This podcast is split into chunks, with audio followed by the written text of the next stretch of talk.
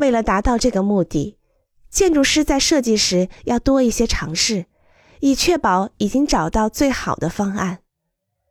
在这一阶段，建筑师的工作速度通常可以和客户做决定一样快。适应性设计决定了建筑物规模的大小、功能如何配置、如何与地点协调、对建筑的空间和特征是什么样子。基于建筑面积和施工类型的初步成本评估如何？